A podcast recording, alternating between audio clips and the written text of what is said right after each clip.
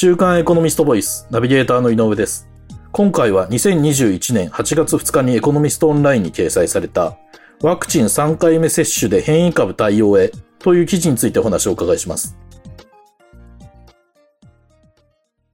週刊エコノミスト編集部の稲留さんにお話をお伺いします。よろしくお願いします。はい、よろしくお願いします。えっ、ー、と、稲留さん、この記事ではですね、新型コロナウイルスのワクチンの話題が取り上げられていますが、その現在世界各国ではワクチンの接種がこう進められているわけですが、はい、そこでまあお伺いしたいんですが、現在その承認されているワクチンには、どのような会社のものがあって、そのワクチンにはどのような効果があるのでしょうか？と、主にですね、まあ、大きく皆さんもご存知のように2種類のタイプがあってですね。はい。一つがあの、ファイザーとあの、モデルナ社が作ってるですね、まあ、メッセンジャー RNA 型の、あの、まあ、えー、ワクチンですね。うん、これが一つあるのと、まあ、もう一つあの、アストラゼネカが作ってるですね、うん、まあ、非複製ウイルスペクター型のそのワクチンと2種類あるということですね。はい。はい。で、あの、まあ、最初の方はですね、あの、まあ、この、このアイリスウイルスのですね、はい、このあの、まあ、遺伝子をですね、まあ、うん、とか設計図をですね、うん、まあ、その脂質で、まあ、コーティングして、それを体内に投入するという仕組みなもんで、はい、えっ、ー、と、まあ、これは非常にその、まあ、効果が高いということで、えー、まあ、90%ぐらいの、まあ、効果があるというふうに言われています。ただ、あの、結構あの、ワクチンを、この持ち運ぶときにですね、結構繊細な扱いが必要なんで、まあ結構あの、冷凍して運ばなきゃいけないということで、まあ、持ち運びに不便という、まあ、問題があるんですけども、はい。えー、まあ、今日本で一般的に打たれているものですね。で、まあ、もう一つの方は、あの、はい、まあ、チンパンジーのワクチン、あの、ウイルスを使っている、に組み込んで使うもんで、はい。まあ、こちらはその効果はですね、まあ、うん、ファイザー、モデルやネイ落ちるけれども、うん、まあそんなあの温度もあんまり気にせず使えるんで、まあ使い勝手的にはいいというふうに言われてます。なるほど。はい、そのファイザーだとかモデルナのワクチンについてはあれですもんね、その冷凍庫の電源が抜けちゃっていて、その廃棄しなきゃいけなかったとかってニュースがたまに出ますもんね。そうですね。そういう話はたまに出たりしますんで、はい。ですよね。で、その、ワクチンの接種がそのイギリスでは随分進んでるそうなんですが、そんなイギリスでは、もうすでにその全面的なその経済の再開に向けて記事を切っているそうですね。あの、まあ、ワクチン接種が進めばですね、はい、えっ、ー、と、まあ、まあ、まあ、イギリスなんかもほとんどマスクをせずにですね、うん、皆さん経済活動を再開してるんで、うん、まあ、日本もですね、まあ、2回目のワクチン接種が進めば、うん、えー、経済活動が再開されるんじゃないかというふうに期待されています。ですね。記事でもその、イギリスではすでに行動規制に関するルールがほぼ全て撤廃されてるとかも紹介されてますもんね。そうですね。はい。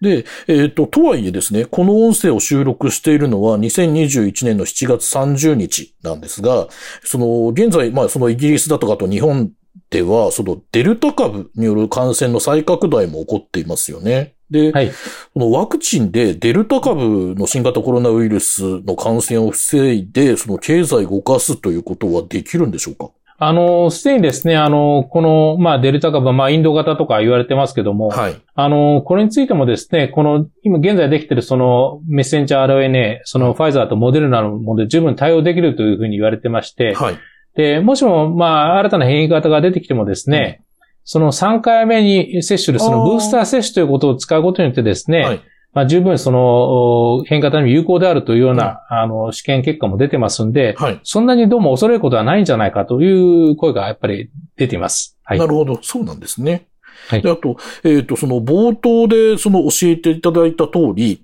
その、現在接種されているワクチンは、そのすべて外国、海外の企業、のものなわけですよね。はい。えっ、ー、と、記事では日本の製薬会社が新型コロナウイルスのワクチン開発競争で大きく遅れを取った理由っていうのが、まあ、軽く紹介されてますが、その、なぜ日本の製薬会社はワクチン開発で遅れを取ってしまったんでしょうか？あの、まあ、日本があの技術力がないとかそういうわけじゃないんですけども、やはり過去にですね、はい、あの、1970年代にですね、い。ろんなワクチンに伴うで、の副作用に伴うですね、はい、まあ、集団訴訟があったりということもあってですね、はい、なかなか国内で開発できなくなったということに加えて、うんうん、まあ、あの、そういう中でその輸入ワクチンの発売が行われてしまったんで、まあ、国内勢としてあまり開発するメリットがないということで、うんうん、あまり、あの、盛んになでなかったんですよね。はいはい、でそういうような状況のところに、今回あのコロナが発生してしまったんで、まあ十分対応できなかった、出遅れてしまったというところが、大きな原因です。はい。今、あの、新型コロナウイルスのワクチンでも、えっ、ー、と、まあ、副反応の、あの、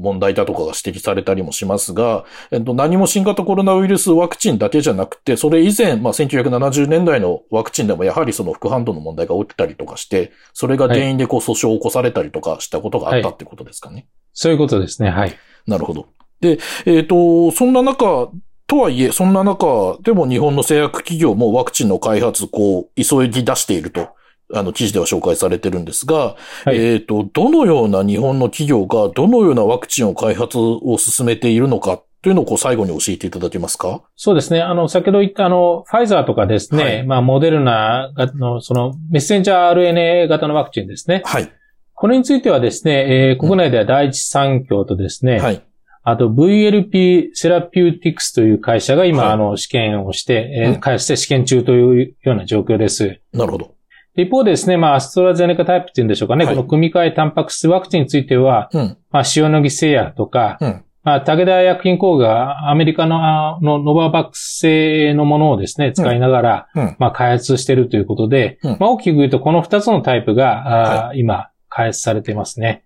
なるほど。接種回数というのは、どのワクチンも、日本企業開発しているワクチンも、やはり、えっと、今の、えっと、ファイザーだとかのワクチンとですね、2回くらいなんですかね？そう、1回か2回ぐらいということで、はい。うん、まあ、大体3週間の間隔を空けて、まあ、1、まあ、1回で済む場合と、あと1回で済まなかったら、はい、まあ、2回と。まあ、そんな感じの商品なんですね。はい。なるほど。その、変異株、デルタ株の話も先ほど伺いましたが、そのワクチンが3回目、まあ、でもしくは4回目の接種という話になってくると、当然その分ワクチンはたくさん必要になってくると思いますので、この日本企業のそのワクチン開発っていうのを頑張ってほしいですよね。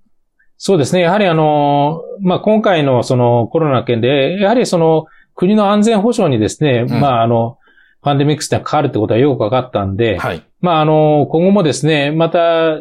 コロナの次がですね、まあ今回コロナは収束するにしてもですね、また次のままた新たな疫病が発生する可能性もあるんで、なるほど。まあそれを考えるとですね、うん、今回の件で、うん、まああの、喉元過ぎれば忘れてしまうんじゃなくてですね、うん、まあ国内企業で、国内でしっかり開発できる体制を作っていく必要があるというふうに私も思います。なるほど。そうですね。確かにその新型コロナウイルスは収束したとしても、将来、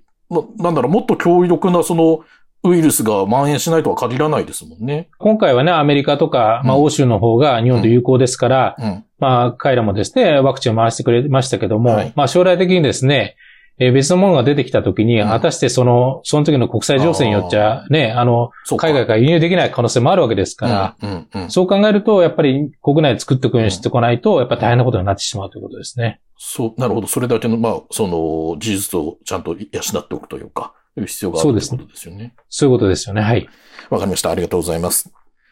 今回は週刊エコノミスト編集部稲富さんにお話をお伺いしました。稲富さん、ありがとうございました。ありがとうございました。こちらの記事はエコノミストオンラインにも掲載されています。ぜひご覧ください。